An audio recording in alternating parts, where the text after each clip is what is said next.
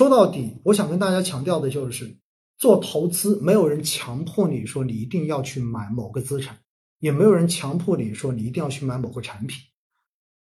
我们在做这种投资选择的时候，其实衡量一下自己的这种风险承受能力，衡量一下自己对于相关的这种资产前景的认知，做出这样的选择之后，你才能够长期的持有。否则，在市场出现下跌的时候，你会迅速的被很多的声音所左右、所影响，最终对于自己曾经的投资产生巨大的怀疑。而在这个怀疑产生之后，你一定会去想为这样的一个并不理想的结果寻找一些理由和原因。而基金恰好又是一个把自己的钱委托给基金公司跟基金经理去管理的产品，那么自然而然。最后的结果就是，基金经理跟基金公司才是亏钱的罪魁祸首，这是一个必然的逻辑推理，最后让你形成这样的一个观念。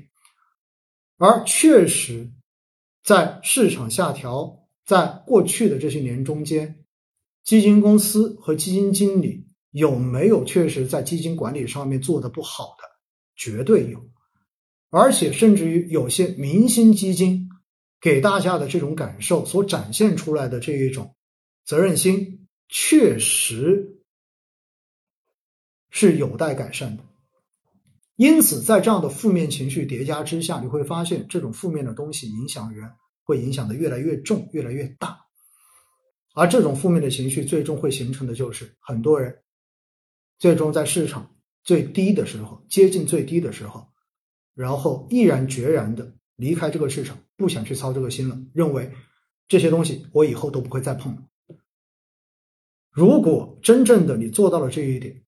我觉得花钱买教训也行。但是我担心的是，如果等到市场真正的下一个周期轮回，重新又回到了高位的时候，这些朋友们，也许你又回来了。重要的是你回来的这个时点。和你曾经进来的那一波时点，又是一个类似的位置。到最后，你就会发现，为什么别人投资似乎是能够有钱赚的，而我的投资却总是在不断的亏钱。因此，我想跟大家讲的就是，现在的市场真的是一个情绪非常差的底部区间了。我不敢说它现在就是最低。但是它真的到了一个非常非常冰的时候，而在这种时候，我们未来所听到的这种负面的声音、责骂的声音将会越来越多、越来越大。但是我也告诉大家，目前市场的估值就是处在一个更低的位置，它不能说最低，它也没有低到去年十月份的那种水平。也没有低到去年四月份的那种水平，但是就今年来说，像创业板指数、科创五零等等等等，慢慢的又已经回到了年初那个位置，而创业板的话，更是比年初那个位置可能还要更低了。所以在这样的时候，我只能说，那些长期具有景气前景的行业，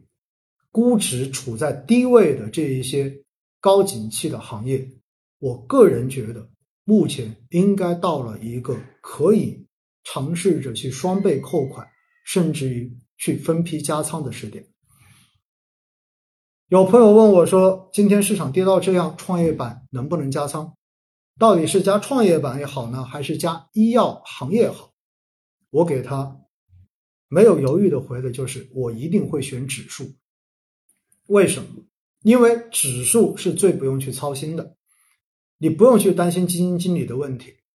你只需要市场什么时候价值回归，那么最后指数就会跟着一起上去。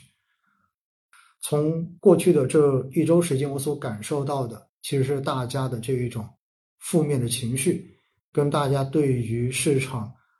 逐渐的接近于完全失去信心的这种情绪，我个人觉得这。也许才是星空夜话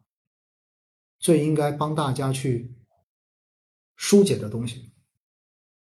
道理的东西、理论的东西，这些东西大家在各个地方都可以看到。但是呢，我真的希望我们每周一次的这个直播，更多的是给大家一种陪伴，希望能够陪着更多的人，平稳的去度过市场这种特别难挨的阶段。同时，也希望这种陪伴能在市场趋近于火热的时候，给大家去浇浇冷水，让大家能够更加理性的去看待自己的收益。知道该如何做落袋为安。如果能够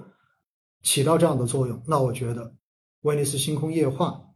就没有白做，它就是有价值的。当然，我也相信会有很多人听了类似于这样的内容之后，觉得嗤之以鼻，觉得一点意义都没有，最后仍然抱有自己原来的这种想法。我觉得这是很正常的事情。但是，只要能够多一个人。通过这样的一个直播，最终的话能够更加平和的去面对市场的波动，我觉得我在做的这个事情都是有价值的，都是有意义的，好吧？那以上就是今天的星空夜话的所有内容，七十分钟的时间，我们真的是结结实实的跟大家一起煲了七十分钟的鸡汤。有人问我说，留言哈，说我就想知道牛市什么时候来，我给他的回复是。我也想知道，没有人能够预测到这个点，但是我对于中国的将来是有信心的，所以我就会选择坚持。那今天听直播的您有没有信心？我觉得问问自己吧，好吧？好了，谢谢大家，谢谢大家。那我们今天的这个直播就到这里结束，谢谢各位，也希望大家真的能够以更加平和的心态去看待自己的投资，投资不是赌博。投资真的是认知的变现，而且市场的博弈本来就是人性的博弈。市场投资最后要获胜，很大程度上面跟技术是没有什么太大的直接关联的，它最终所关联的就是你的情绪和你的人性。所以，如果仅凭感性的去做投资的决策，到最后你会发现永远都是错进错出，而能够有一些纪律性的。做一些相对而言跟绝大多数人反向的操作，那么在市场中间你会发现，少数的那几个赚钱的人，也许你就是其中的一个。市场短期要有非常明显的这种反弹，可能性不大，